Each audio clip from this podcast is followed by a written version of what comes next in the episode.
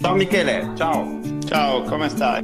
Molto bene, grazie anche a te. Bene, tutto bene. L'abbiamo fatta. Ci siamo riusciti.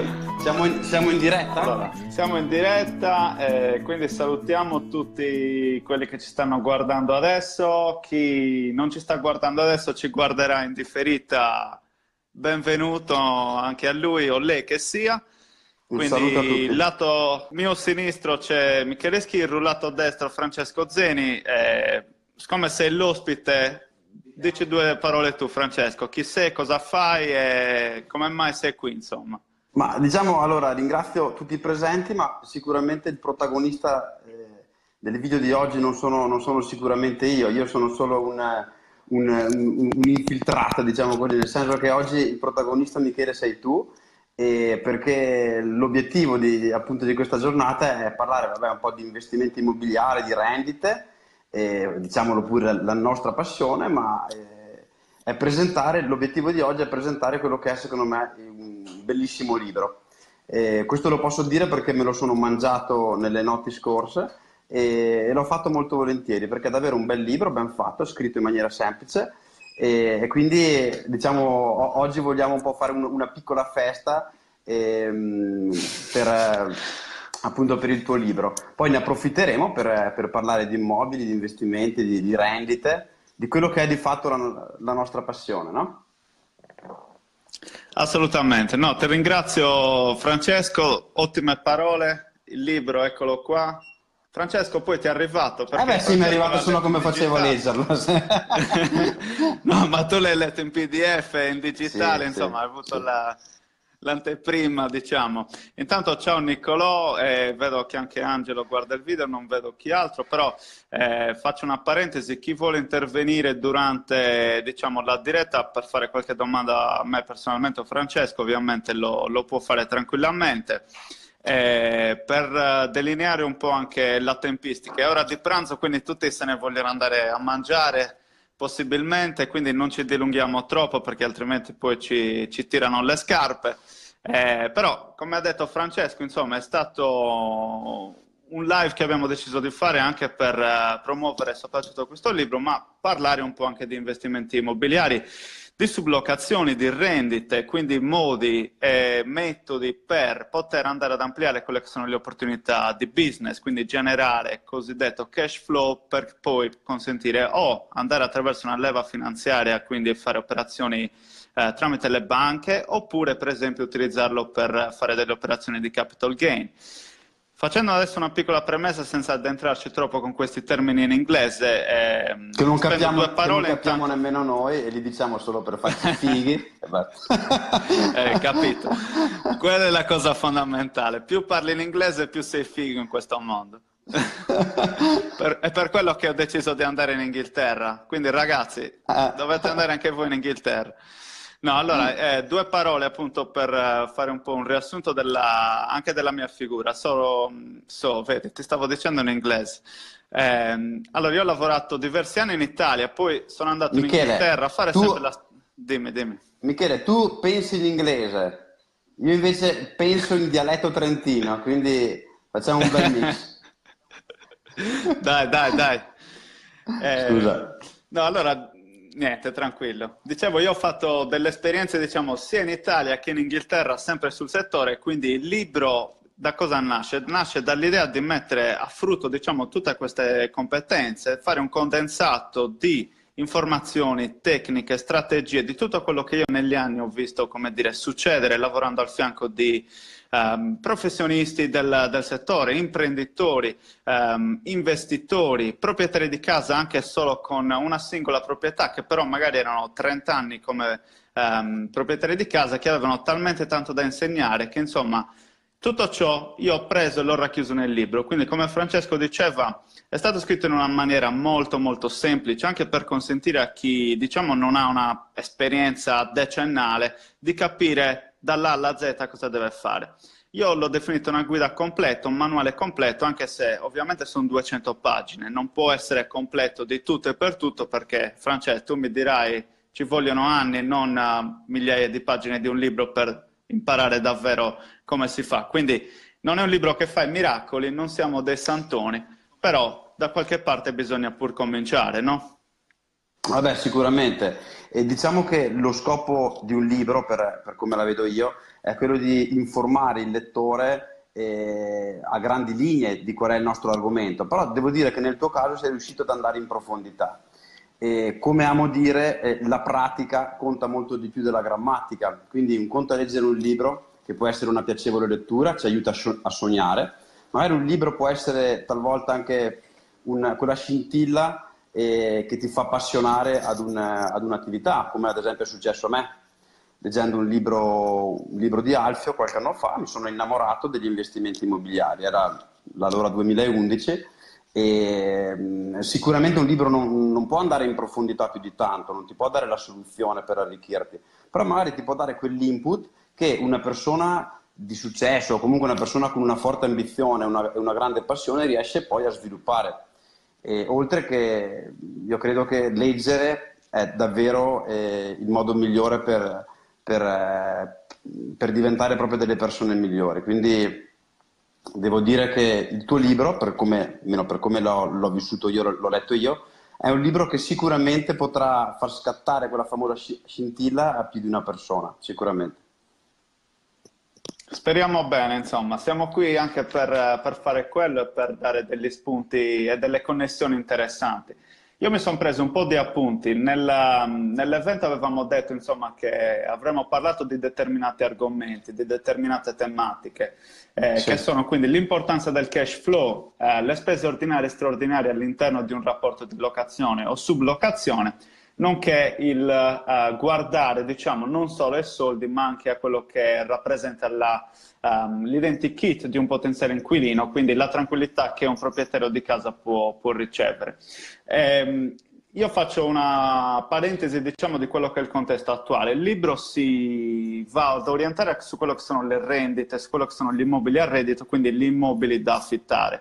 E Francesco è subentrato poi qui in veste appunto di eh, esperto che va a parlare di sublocazione, che è il suo diciamo, settore principale di, di business. Quindi come ci ha detto lui stesso ha iniziato um, attraverso una scintilla che nasce da un libro e poi ha sviluppato un vero e proprio business e tra poco ci dirà di più.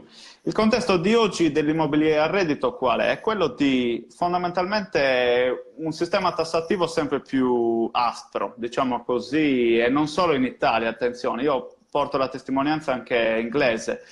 Il um, avere patrimoni fondamentalmente è un qualcosa che per lo Stato è sempre visto come una, un grande sacco da cui raccogliere il maggior numero possibile di risorse. Quindi um, nasce spontaneo diciamo, l'istinto di professionalizzare l'attività, che è un qualcosa che io cerco di far comprendere sempre, ossia non facciamo le cose tanto per farle, non facciamo le cose uh, a vedere come andrà e poi decidiamo, ma facciamo le cose mettendole una dietro l'altra, attraverso quindi uno, impostazione di un mindset che sia quello di fare appunto le cose con professionalità, due, crearsi una strategia, mettere giù un business plan e mettere insieme i pezzi di un puzzle che si va a comporre piano piano. E poi ecco, questo contesto dell'immobile a reddito è dato anche un po' da un mercato delle compravendite che sicuramente non è, come dire, eccezionale. I numeri stanno salendo, ma non i valori degli immobili. Però io rovescio anche la medaglia, perché questo vuol dire che oggi si può comprare a minor prezzo, quindi si possono fare delle migliori occasioni e sfruttare quindi quello che è la cosiddetta stabilità del mercato delle locazioni. Considerate che 1.6 milioni di contratti di locazione registrati nel 2016, quindi parliamo di quattro volte tanto quello che fa il mercato delle compravendite. E i prezzi sono sempre stabili, diciamo, non c'è un, una distruzione del patrimonio da quel punto di vista. Quindi è chiaro che è più difficile, lo sarà sempre di più, attenzione, ma è per questo che ci sono anche, uno, i professionisti che ti devono aiutare in quelle che sono le fasi quotidiane, un property manager che ti gestisca l'immobile, un bravo agente immobiliare che ti sappia consigliare se l'affare va fatto o meno, perché magari ci perdi o anzi ci guadagni tantissimo. E soprattutto poi avere una conoscenza, non dico dettagliata delle cose, ma quantomeno panoramica, come tu investitore devi averla, devi sapere che pesci pigliare dall'inizio, non puoi affidarti all'imbroglione di turno, perché poi va a finire che ti va a scontrare contro un muro. Sei d'accordo Francesco? Sì, sono, sono d'accordissimo. Stavo facendo eh, una riflessione eh, rispetto a quello che, che, stai, che stai, dicendo.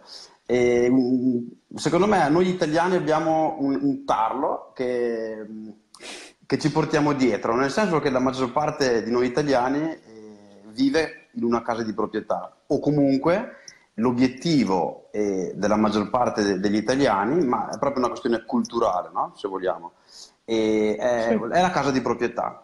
Quindi la maggior parte di noi è disposto eh, a fare un mutuo di 20 o 30 anni, magari pur di riuscire ad acquistare un semplice appartamento in cui, in cui vivere. E, e, quindi questa cosa qua per certi versi ci fa onore, ma per tanti altri ci può mettere all'interno di una gabbia dorata.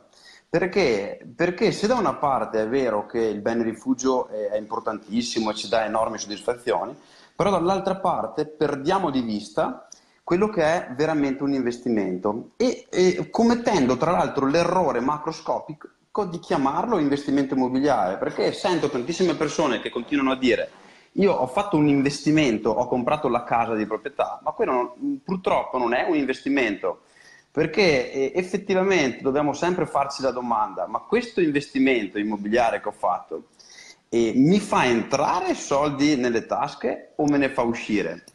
E è inevitabile che acquistare una casa di proprietà per andarci a vivere eh, ti fa uscire soldi dalle tasche perché non te ne entrano, te ne escono e basta. Dopo è anche vero che se una, una persona è, se è gagliarda può acquistare benissimo, e si acquista molto bene, come, come si sa, eh, la regola numero uno, acquistare bene, ti permette poi in qualsiasi momento di, di rivendere per fare un capital gain del margine. Però la maggior parte di noi non ragiona così, la maggior parte di noi in Italia ragiona sull'acquistare una casa di proprietà per stare bene. Però un conto è l'aspetto emozionale, che eh, per me comunque è importante, eh, non dico di no. Un conto è l'aspetto strettamente finanziario, l'investimento. L'investimento, cioè per un investitore immobiliare, che decide di mettere a reddito una o più proprietà deve semplicemente rispondere alla domanda quanto mi rende quell'appartamento? Cioè è, è talmente semplice, in fondo al foglio c'è la riga e c'è scritto 5%, 2%, 3%, 1,8% è uno dei dati ultimi che mi risulta. Quindi eh, se quell'immobile mi rende il 2% netto e mi sono fatto culo, si può dire, un culo grande, dillo, come, una casa, un culo grande come una casa per gestirlo, allora forse eh, allora è meglio che, che decida di, di, mettere i miei soldini da, da, un'altra parte. Salvo poi scoprire, come dicevi tu prima, che ci sono alcune realtà in Italia, non solo, che ti permettono invece di acquistare delle, delle unità eh, immobiliari a dei prezzi davvero, davvero molto molto bassi e per poi renderti conto che quel, quel, mini appartamento che magari hai acquistato a 35.000 euro riesci a locarlo a 400 euro. Quindi capisci anche te che qui le, le rendite iniziano a crescere. Se poi, come dici te, hai una persona di fiducia che riesce a gestire il tuo immobile, a pagarti l'IMU, a pagarti le tasse di registro, a garantirti di averlo sempre occupato da inquilini solvibili, quindi a garantirti il 100% di solvibilità a garantirti eh, la, la, gestione dell'immobile stesso senza chiamarti perché si è bruciata una lampadina. Quindi a far sì che tu, proprietario di un immobile, riesca a dimenticarti il tuo patrimonio immobiliare perché hai qualcuno di fiducia che riesce in maniera tangibile a gestirtelo e a dimostrarti la resa netta, che è la cosa più importante, attraverso un bilancio mensile o semestrale, ecco io penso che a quel punto lì eh, si fa presto ad intercettare degli investitori disposti a investire nel mattone. Ma questo è che ci tenevo a dire, la differenza tra innamorarsi di un immobile e acquistarlo per andarci a vivere, che ci sta, ok, ci sta. Un'altra cosa è invece investire nel mattone perché alla fine del mese voglio tirare una riga e voglio vedere una percentuale. Questo non è essere freddi o poco emozionali, è semplicemente saper riconoscere quello che è un, un, fattore emozionale di una casa di proprietà, di un giardino, di un barbecue, di, di, vivere bene, e quello che è invece un investimento, che può essere un investimento immobiliare come che può essere comprare un lingotto d'argento. Ecco, questo è quello che ci tenevo a, a, esatto. fare chiarezza. Dicevo... Sì, sì, ti ho senti, perso un po'. Sentite? Adesso ti, se- sì, adesso ti sento, sì.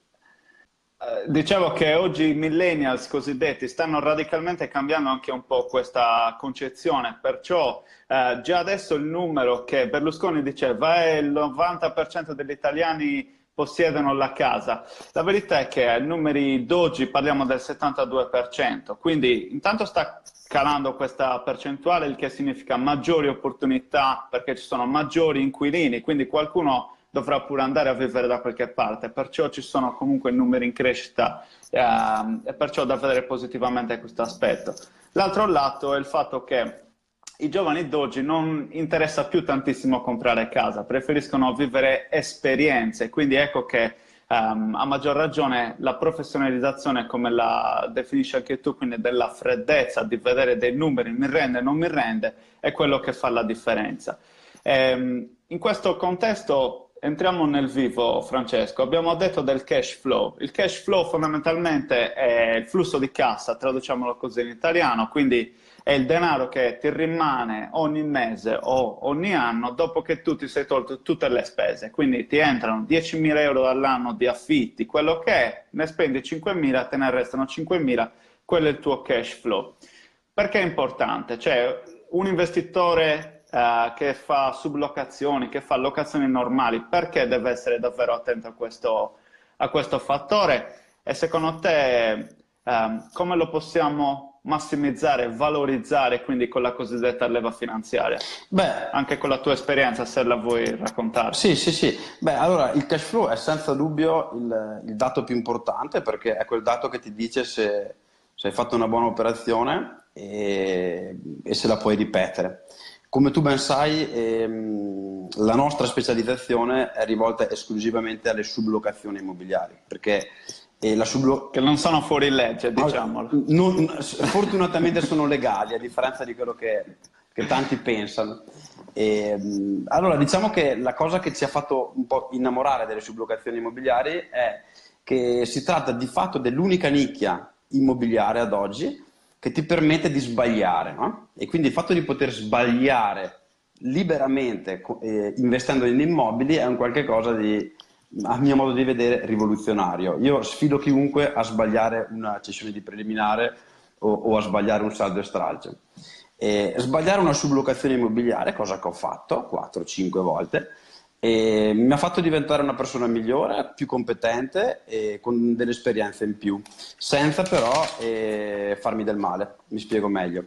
Sbagliare una sublocazione immobiliare ti permette di renderti conto che quell'operazione che tu consideravi che ti rendesse 700, eh, 800 euro al mese di cash flow e te ne rende 500, magari perché hai sbagliato la zona e quindi per poter affittare tutte e 5 le stanze singole non devi fare eh, 5, 8 visite con 8 studenti, ma devi farne 40 visite. E magari ti rendi conto che in quella zona in cui tu pensavi che ci fossero tanti studenti, ti rendi conto che invece è una zona dove gli studenti non vogliono stare e ti arrivano solo richieste di lavoratori. Sappiamo bene che i lavoratori non sono solvibili come gli studenti, quindi si aumenta esponenzialmente il rischio di insolvenza. Quindi ci sono un sacco di fattori, di paletti, li amo chiamare paletti, che fanno in modo che la, nostra gara al cash flow finale diventi più ardua, più difficile. Allora a quel punto il sublocatore professionista dice ma chi è che me lo fa fare? di tenermi questo chiodo tra le gambe che, eh, che invece che rendermi 800 euro e riuscendo a automatizzare il processo al 90% mi rende 500 euro, devo farmi un sedere grande come una capanna per averli. Mi prendo la mia bella letterina, invio una disdetta al proprietario, mi libero dell'immobile, prendo gli arredi che ci sono all'interno di quell'appartamento e li porto all'interno di un altro appartamento, perché ricordiamocelo, eh, dobbiamo ricordarci una cosa, che le sublocazioni immobiliari funzionano in 50 città italiane all'incirca, che sono le 50 città, città universitarie italiane. Riuscire a trovare un appartamento di grandi dimensioni non è cosa difficile. Ovviamente ci vuole un metodo, ci vuole una struttura, ci vuole un sistema, perché le cose improvvisate non funzionano però attraverso un metodo e un brand forte, una riconoscibilità e questa cosa diventa davvero facile, a tal punto che eh, il sublocatore professionista lo sa bene, si trova ad un certo punto eh, a, a, dover scremare, quindi a ricevere ogni giorno delle proposte da agenzie immobiliari o da proprietari che vogliono a tutti i costi affittarti il loro immobile. A quel punto lì il sublocatore professionista non deve fare altro che tirare una riga, riuscire a capire in breve, in, con, con, due conti se quell'appartamento è più o meno prof, profittevole e fare un'offerta.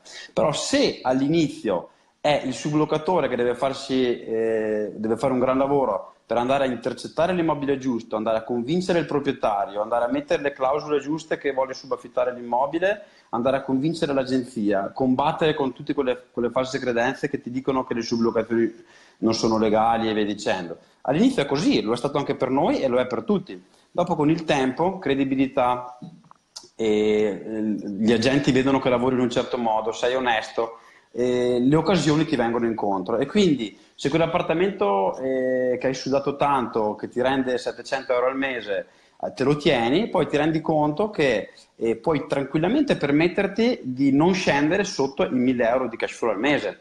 E, dopo è anche vero che non in tutte le città è così, non vorrei dare una, un'illusione. Ci sono alcune città come Firenze, come Milano e come Roma, quindi le città dove chissà perché il cash flow è, è, può essere altissimo, ad esempio a Milano possiamo arrivare a 1800-1900 euro di cash flow ad appartamento e non sono balle, eh, sono dati dimostrabili, e, però è molto più difficile a Milano riuscire a trovare un appartamento che ti offra queste caratteristiche, cioè proprio è difficile riuscire a intercettarlo perché abbiamo molta più concorrenza.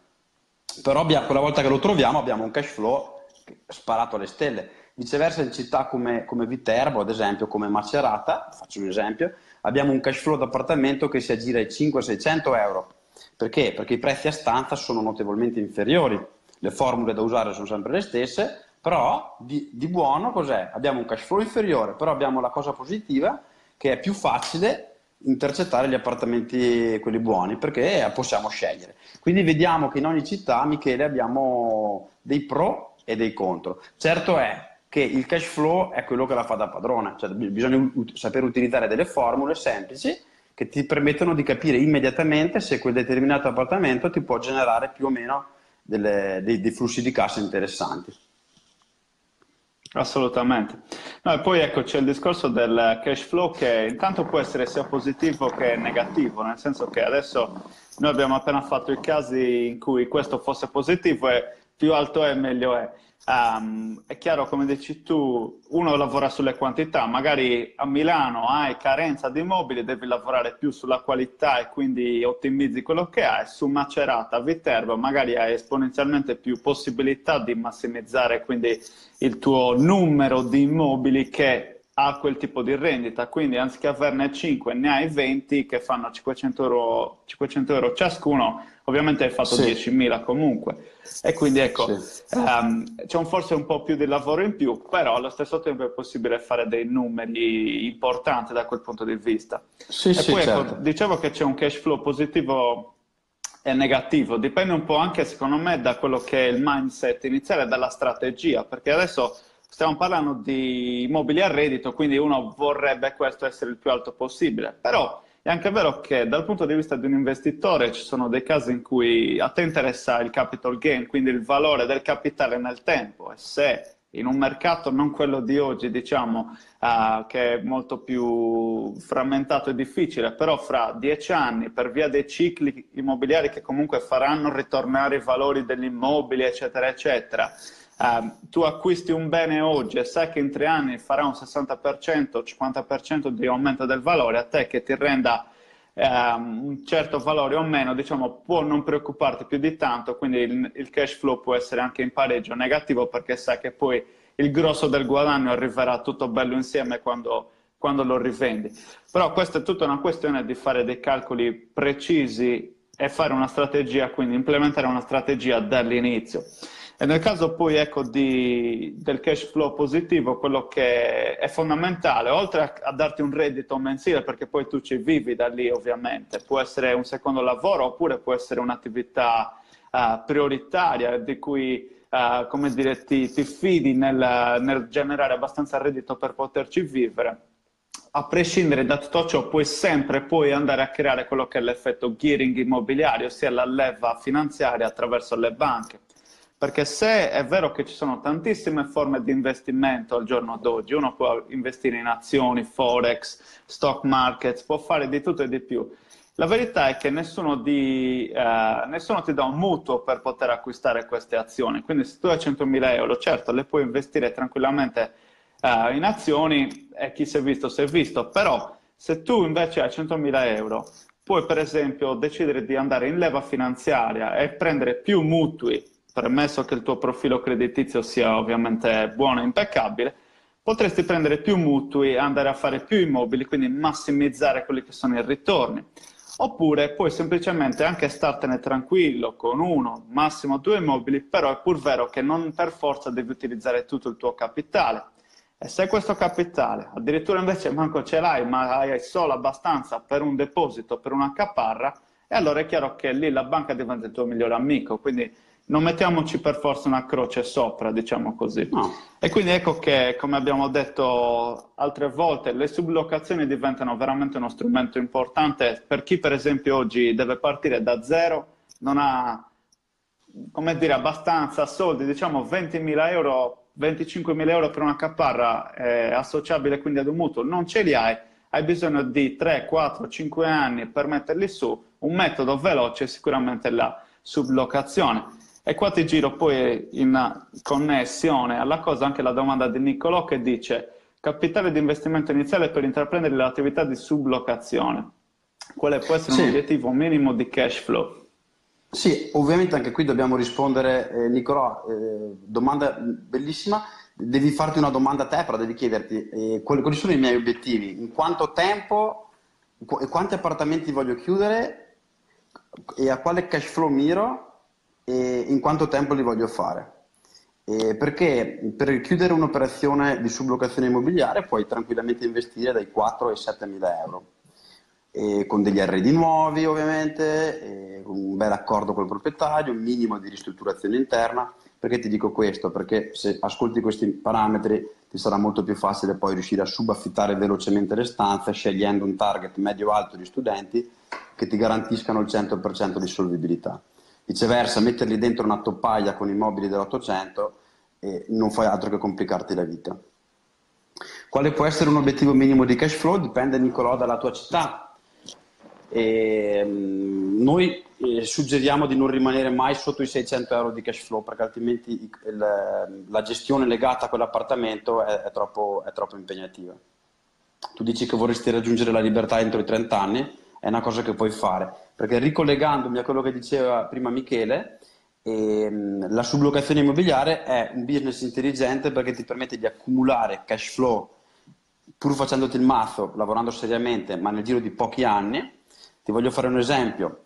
Tu fai 10 appartamenti e tu hai 26 anni, entro i 30 anni puoi fare 5 appartamenti all'anno, appartamenti che ti rendono 1000 euro di cash flow eh, cada uno. Quindi in tre, eh, cosa de- sì, fai 15 appartamenti, ok? 15, 4 anni su 20 appartamenti, eh, con, con 20.000 euro di cash flow stiamo, stiamo sparando numeri a caso, eh? possono essere più alti o anche più bassi, anche perché con 20 appartamenti eh, in gestione devi avere una persona che ti aiuta a, a gestirli perché sono circa 90-95 stanze, no, no, non, è, non è una banalità, però è raggiungibile. Ma con un cash flow così con un reddito così, perché dal momento in cui hai 20 appartamenti non puoi farla l'attività come, come, come privato, devi avere una, una partita IVA, sei un'impresa, generi reddito Quel reddito lì glielo puoi mettere davanti al naso alla banca gli dici cara banca, questa è la mia credibilità e, e ti posso garantire che con un cash flow così eh, diventi assolutamente finanziabile. Ecco quello che diceva Michele. Partire dalle sublocazioni per conoscere il mercato immobiliare della tua città, generare cash flow, parte di quel cash flow reinvestirlo in altre operazioni. Nessuno ti vieta di, di reinvestire parte di quel, di quel cash flow per per fare operazioni in capital gain, quindi per comprare e rivendere velocemente, per fare cessioni di preliminare, saldi stralci. Però quello che mi preme dire è prima devo raggiungere la banca eh, con, con, una credibilità. Non posso andare in banca e pretendere dei soldi senza avere delle credenziali o delle garanzie, perché non li riceveremo mai. Ecco, forse la sublocazione, per come la intendiamo noi, rappresenta quella porticina laterale che nessuno vede per iniziare a costruire una bella base di cash flow che A possa garantirti una qualità della tua vita migliore, possa regalarti delle soddisfazioni, possa farti conoscere un meraviglioso mercato immobiliare e, quindi possa avvicinarti anche ad altre tipologie di investimenti immobiliari, magari più complesse e più rischiose, però ehm, con, con, i soldi in scarsera, come si suol dire, con i soldi in tasca. Senti Francesco, adesso hai citato una, un punto importante che è la gestione degli appartamenti. Era un altro dei temi che sì. volevamo trattare. La gestione, sì. io sono stato insomma, impegnato specificatamente nel property management per alcuni anni e ho visto con mano, ho toccato con mano quanto incida davvero una buona gestione in quello che è anche la, um, insomma, le entrate e le uscite, perché meglio un appartamento, un immobile gestito, minori sono i problemi, quindi meno mal di testa da parte dell'inquilino, meno soldi che comunque deve andare a spendere e più sogni tranquilli da parte di chi ti sta intorno e te stesso. Spese ordinarie e straordinarie, quindi legge italiana che tu faccia affitti o faccia subaffitti è abbastanza, è abbastanza chiara, quindi l'inquilino si deve preoccupare di quello che sono le spese ordinarie, il proprietario di quello che sono le spese di manutenzione straordinaria. Eh, se non ricordo male, mi avevi detto una volta che voi utilizzavate un sistema abbastanza eh, oleato dal punto di vista della gestione, quindi avete per esempio un manutentore che vi segue le case. Che tipo di consiglio ti senti di dare a chi vuole intraprendere questa, questa strada con gli immobili a reddito? Beh, allora, senza dubbio, trascurare eh, quello che è la, la, la, la gestione di, di un'azienda e, mm, e, può essere molto pericoloso, anche perché se decidi, se decidi, di partire con un appartamento, ok, te ne rendi conto sin da subito che non è così, non è la favoletta di Cenerentola che ti ha, che ti ha messo davanti, cioè son, c'è dietro un bel, di, un bel, po di, lavoro. Dal momento in cui inizi ad avere 3, 4, 5, 6, 10 appartamenti, i problemi, tra virgolette, si, si moltiplicano. Come si moltiplica il, il flusso di cassa e la redditività, si moltiplicano giustamente anche tutti i problemi legati alla gestione di questi immobili, quindi un maggior numero di studenti che ti, che ti chiama per avere un supporto, piuttosto che amministratori condominiali. La lampadina. Ti, eh, ci sono un'infinità di, di cose. Questo è il motivo per cui noi suggeriamo a chi ha l'ambizione di crescere in questo settore di, di, organizzarsi e di avere un metodo, che è quello poi che offriamo noi come, come franchising, come stanza semplice. Un metodo che ti permetta di godere di queste rendite in maniera automatica. Perché il metodo stanta semplice di fatto ti dice che ad un certo punto dovrai ehm, prendere una persona, selezionare una persona eh, che gestisca di fatto il, le tue stanze, perché in questo caso ragioniamo, ragioniamo a stanze. E è fondamentale perché non c'è cosa più brutta Scusa, che. Scusa, sto ridendo. Sì. Sto ridendo, Francesco, perché sì. ti sei messo non per fare la marchetta, eh affistiamo solo stanze singole. Ah, studenti. sì, ma perché avevo il telefono scarico, ho dovuto andare a, a caricarlo e tutto, tutto, Va bene tutto così. Studiato, Poss- tutto studiato. Possiamo dirlo, stanza semplice. È tutto studiato a tavolino. Rivolgetevi a Francesco. È tutto studiato a tavolino. No, scusa, ti ho interrotto, vai, vai. No, no, figurati. Eh, no, beh, eh, cosa che sta... Ah, oh, sì, ok, quindi il fatto di, di incrementare il numero di appartamenti fa sì che un professionista debba poi delegare anche parte, parte, del processo, perché altrimenti diventa un lavoro impegnativo, insomma, perché dal momento in cui hai 90-100 stanze eh, devi, essere, devi, essere, preparato a gestirle. Diciamo che un, un, fattore che a noi ha veramente cambiato il modo di lavorare è il, il nostro software interno, che ci permette di, di riuscire a capire tutte le scadenze, e, um, di riuscire proprio a gestire il monte stanze perché finché hai 8 stanze, 10 stanze te le ricordi a memoria, quando inizi ad averne 30, 40, 50, 70 o sei organizzato, altrimenti allora sì rischi di farti male. Ah, sì. Una bella pietra in faccia. Eh, qua c'è Nicolò che dice entro quanto tempo bisognerebbe rientrare nei costi di investimento per capire che l'allocazione è stato un buon investimento. Dico la mia, poi ti faccio sì, dire sì. la tua. Secondo me il quanto tempo non si pone la domanda perché lo devi sapere dal principio, se vale la pena o meno fare un investimento. In linea di massima al 90% hai già un'idea chiara nel momento in cui prendi in mano un calcolatore e ti metti a fare i tuoi calcoli. Chiaro che premessa è devi conoscere benissimo quella che è la zona in cui devi investire perché altrimenti ti vai ad affidare esclusivamente a quello che ti dice Pinco Pallino Immobiliare, Giorgio uh, Immobiliare, ti dicono guarda lo affitti a 180 euro al mese e lo paghi 100 euro uh, come acquisto, però magari sono dei dati totalmente inventati che non hanno nessun capo né coda, mentre invece se tu conosci la zona, ti affidi sempre ai soliti agenti immobiliari, persone che comunque ti contattano appena hanno l'affare, si crea una sinergia, è chiaro che lì vai ad essere preciso nei dati e puoi davvero fare un calcolo eh, di quello che ti può rendere o meno. Poi, nel momento in cui fai i calcoli, devi anche prevedere il peggio, perché purtroppo uno, le cose insomma possono accadere, tutto fuori del nostro controllo dal punto di vista delle calamità, da quello che è anche un po' il mercato, a volte non si sa mai, anche se uno impara a conoscere che ci sono dei cicli immobiliari, può capire che se per esempio oggi i prezzi sono bassi e lo sono da 7-8 anni, è chiaro che è un buon momento per comprare, non andranno a scendere più di tanto, quindi se compri non stai facendo una brutta cosa. Se hai comprato nel 2006-2007 ti sei reso conto che hai fatto una cagata. Perché? Perché era il momento in cui i prezzi erano alle stelle, quindi potevano solo scendere e di fatti sono scesi parecchio. Quindi ehm, diciamo che te ne devi rendere conto prima. Ciò significa che se l'affare non rientra in quello che sono i tuoi parametri in termini di calcolo stimato, non lo devi manco fare, perché poi ti fai davvero male. Sei d'accordo Francesco? Assolutamente. Dopo diciamo anche che ogni periodo storico al, ha i suoi risvolti positivi, perché se pensiamo al 2007, 2008, 2009, 2010, anni in cui moltissime persone si sono fatte male, magari ritrovandosi adesso a voler vendere il loro immobile e se lo vogliono vendere sono, devono per forza calare le braghe, come si suol dire, e, e rimetterci soldi. Però anche qui la mentalità da investitore immobiliare ti dice in qualsiasi periodo storico eh, c'è un valore, quel valore lì io eh, lo conosco molto bene perché come dici tu conosco molto molto bene il mercato, riesco a portare via l'immobile ad un 30% in meno lo ristrutturo, gli do valore e poi o lo rivendo o lo metto in locazione cercando di, di avere ben presente la resa finale. Perché anche qui dipende dalla città in cui acquisti e dai parametri che, che ti sei impostato.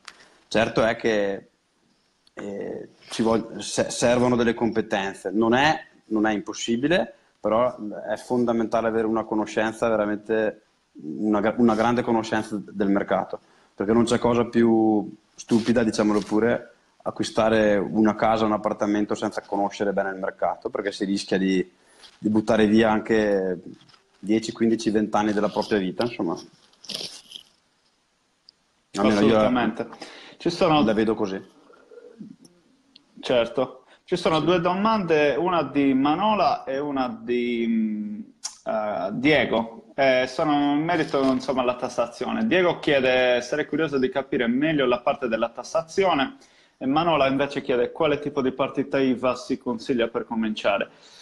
Il sistema tassazione ovviamente dipende da cosa stiamo parlando. Sulla sublocazione fondamentalmente devi andare a pagare le tasse normalmente, se un SRL, quindi o anche forse con una partita individuale può iniziare con pochi appartamenti, quindi dipende un po' dal tipo di regime in uso. Se invece parliamo di affitti normali, ovviamente lì dipende, hai due opzioni. Opzione cedolare secca, che a mio avviso conviene nella maggior parte dei casi, opzione invece imposta di registro di bollo e IRPEF, che conviene quando, per esempio, ehm, il sistema a detrazione che il commercialista quindi ti può uh, spiegare meglio, insieme a quello che è il reddito, non va ad impattare più di tanto quello che è la tua aliquota, perché il sistema, brevemente, senza aprire troppe parentesi, quale la cedolare secca, se tu affitti con contratto a canone concordato o transitorio, ti dà l'opzione di fare una, uh, uno shot diciamo, del 10% di quello che è il canone. Praticamente il 10% non è assolutamente vicino a quello che è un'aliquota anche base di quello che è l'IRPEF,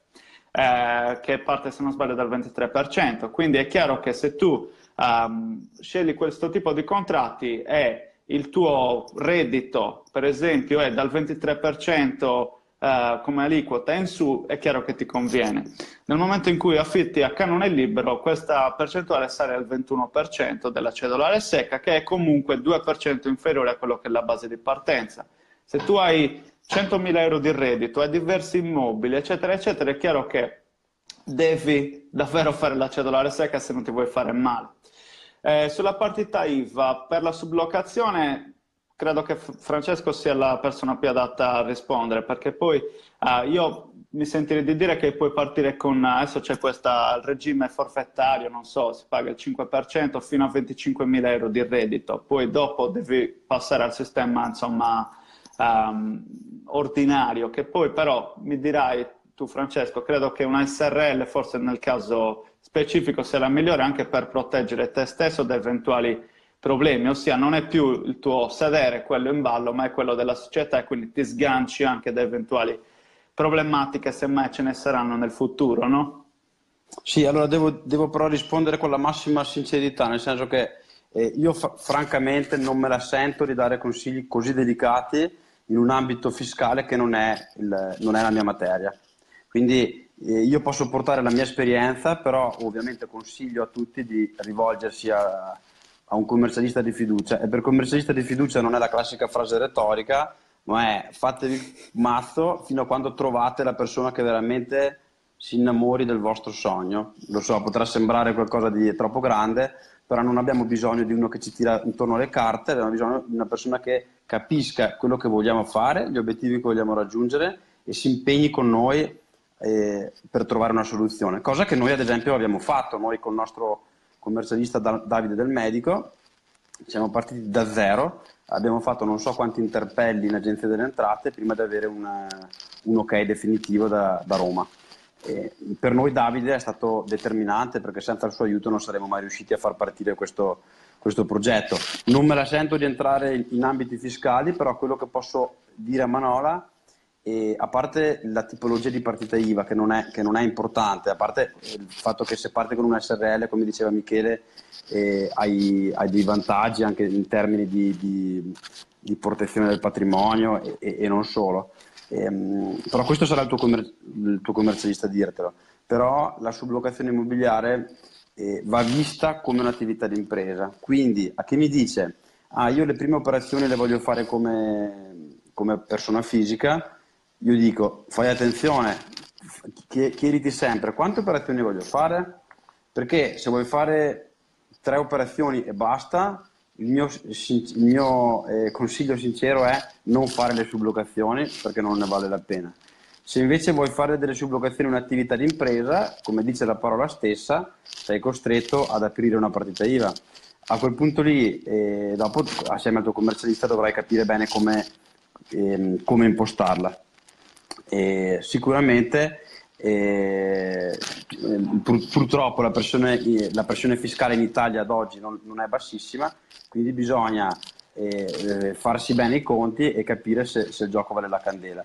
Però sicuramente la sublocazione va vista solo come attività di impresa, non va vista come, ehm, come operazione spot da fare come persona fisica, perché è troppo rischioso, anche perché se ne fai solo tre l'agenzia delle entrate ti contesta, può, può, contestarti il fatto che stai generando reddito e quindi sei un'attività di impresa e quindi possono obbligarti ad aprire un'azienda pagando una multa.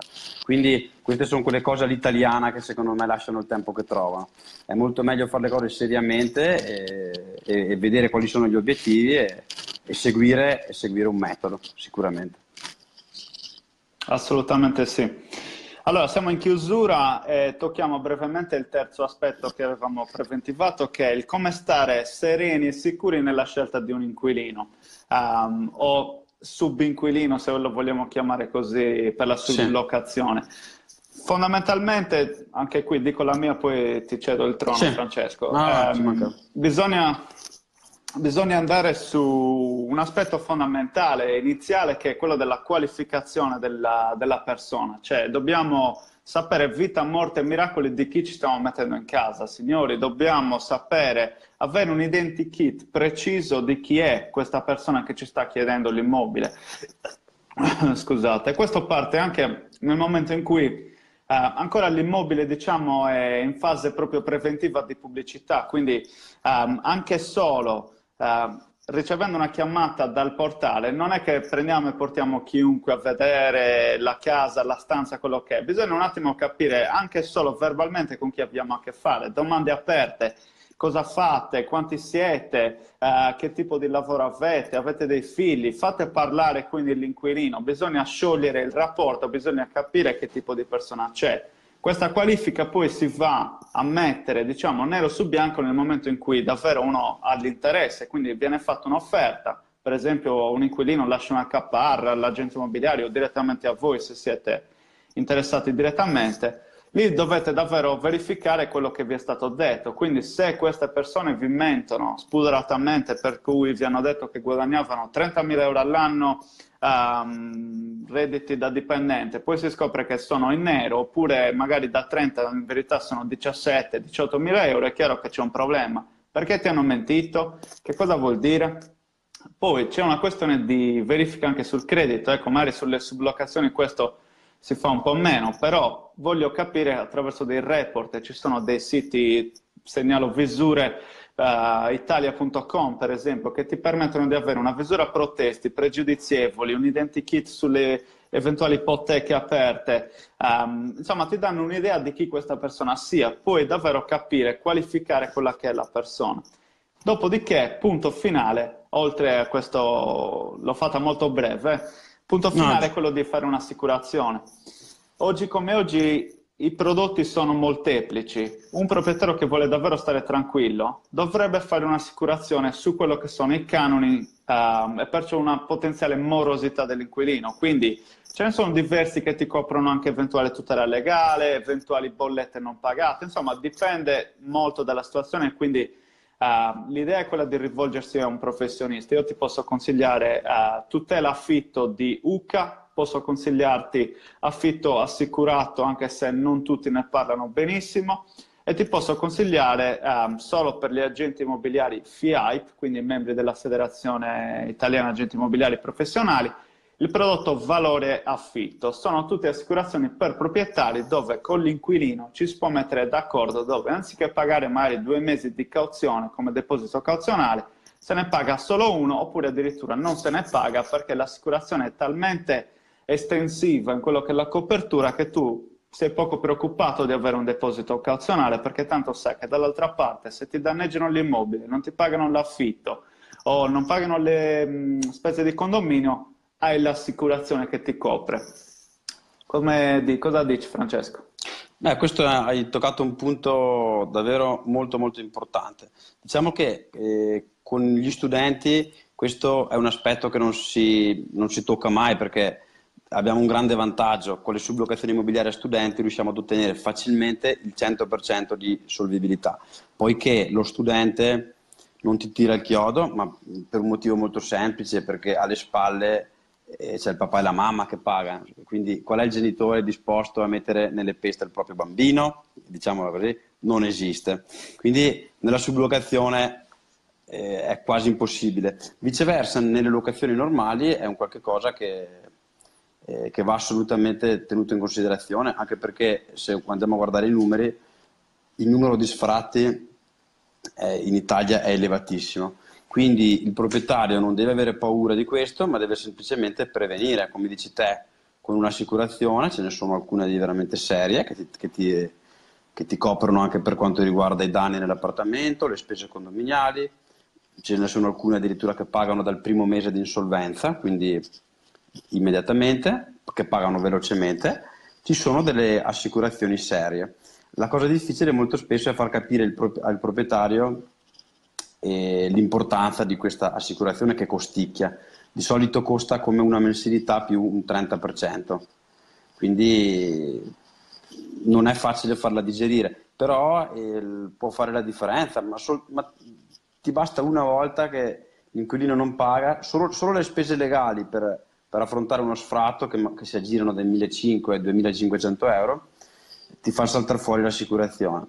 E per come la vedo io, un'assicurazione è, è determinante, oltre che, diciamolo pure, l'inazione preventiva è, l'assicurazione stessa che ti dice quella persona lì non la posso assicurare, è, è già un segnale eh, visibile, concreto e tangibile che quella famiglia o quella persona eh, non, non, è una, non, è una, persona affidabile. Quindi è l'assicurazione stessa che ti dice eh, evita quella persona perché io non, non posso assicurartela eh, tu sai che, che devi starcela larga. Eh, dopodiché la banca stessa, se la banca stessa è disposta a rilasciare una fideiussione a prima richiesta di quattro mesi, pro, pro, è molto probabile che quella persona sia, sia affidabile. Quindi ci sono alcuni, alcuni, fattori, alcuni aspetti che vanno assolutamente tenuti in considerazione. Sicuramente eh, una, una, preanalisi, un'analisi fatta bene eh, può, eh, diciamo, può, eliminare più del 90% di, di grattacapi che dovremo subire poi. Quindi sicuramente ci sono delle metodologie da, da tenere in considerazione, delle procedure che assolutamente vanno, vanno applicate per non, per non perdere tempo, fegato e soldi. Assolutamente. E poi appunto con gli studenti c'è il discorso del garante, quindi il genitore che subentra e mette la garanzia proprio del, del, pagamento. E qua apro la parentesi, eventualmente si può utilizzare anche in altri casi, non solo per studenti, dove, esempio sì. pratico e veloce, um, non lo so, io ho un reddito che non è altissimo, però comunque il proprietario mi ritiene una persona affidabile perché mi conosce, quello che è, però vuole un'ulteriore garanzia in più, può chiedere a un mio parente, un mio amico, chiunque sia, che abbia comunque dei, eh, chiamiamolo un'affidabilità su carta maggiore per via del fatto che magari ha un contratto a tempo indeterminato con un reddito di un certo valore, eccetera, eccetera, è possibile stipulare un eh, diciamo, una scrittura privata dove io, Tizio, faccio da garante per Caio e Sempronio da proprietario, quindi è sicuro che o da Tizio o da Caio riceverà quello che è l'affitto mensile perché le parti si obbligano in solido. Quindi se Caio non paga, l'inquilino quindi non paga, Tizio, che è il garante, non scappa, deve pagare lui, altrimenti subirà tutte quelle che sono le procedure eventuali. E poi ecco, la, il discorso assicurazione veramente magari per risparmiare 700-800 euro ti ritrovi a perderne 7-8 mila euro perché per 8 mesi sì. l'inquilino non ti paga l'affitto, ci paghi l'avvocato, la, um, l'ufficiale giudiziario, eccetera, eccetera, eccetera, non affitti più la casa perché dici ma chi me lo fa fare? Proprio così. Questo è, è quello che allora, succede Francesco, nella realtà. Puntare sugli immobili a reddito eh, eccolo qua, abbiamo la prova che Francesco... Cioè, abbiamo... Che è arrivato il libro. No, perché... Adesso lo raccontiamo. In pratica io ho mandato a Francesco solo in PDF eh, e l'ho ordinato, ho detto dai, speriamo che arrivi per giovedì. Eh, infatti è arrivato alla grande, alla grande. Sì, sì. Eh, allora, Francesco, ti ringrazio tantissimo per questa occasione, che, questo evento, insomma, qui su Facebook. Grazie a te. Per aver poi um, partecipato anche nel libro, essere intervenuto con le, tue, con le tue parole, la tua conoscenza e la tua esperienza sul campo. Eh, direi che è stato Grazie. molto bello, eh, lo ripeteremo magari nel Senza futuro per il tuo libro quando uscirà, se Senza uscirà un libro. Sì, sarà pronto, eh, fra, fra, fra, qualche settimana sarà pronto anche il nostro libro, però non voglio dire di più perché eh. faremo un bel lancio, dai. Intanto comunque eh, ti ringrazio per avermi, per avermi, dato questa opportunità e suggerisco a tutti di leggere il tuo libro perché è davvero, è davvero ben fatto. E come accennavo prima, a qualcuno di voi potrebbe dare quella scintilla per partire con un nuovo progetto rivolto agli immobili che seppur sempre ultimamente denigrati eh, fanno innamorare tutti gli italiani, quindi evviva gli immobili, io dico così se usati con intelligenza. allora, grazie anche a tutti per aver partecipato. Poi, ovviamente, il video adesso lo mettiamo disponibile insomma, su Facebook e anche su YouTube. Quindi, chi si è appena unito, ha perso parte della diretta, se lo può riguardare. Eh, contatti niente www.micheleschirru.it per quanto riguarda me info micheleschirru.it se mi volete mandare una mail il libro lo trovate su Amazon 10,40 euro versione cartacea o Kindle quindi digitale 3,99 euro Francesco se vuoi dare i tuoi contatti. Chi volesse mettersi d'accordo eh, in contatto con noi ci trova su info stanzasemplice.com oppure sul nostro sito internet www.francescozeni.it oppure sul nostro portale nazionale per gli studenti che è www.stanzasemplice.com. Abbiamo anche il canale YouTube, Francesco Zeni, siamo su Facebook, siamo dappertutto, scriveteci, vogliamoci bene. Ciao. ciao a tutti. Ciao, ciao Michele, grazie. Gra- grazie. ancora per l'opportunità, un ciao, abbraccio Francesco. a tutti. Eh. Ciao, grazie mille, ciao ciao. Ciao Francesco, ciao a tutti. Ciao, grazie. Ciao.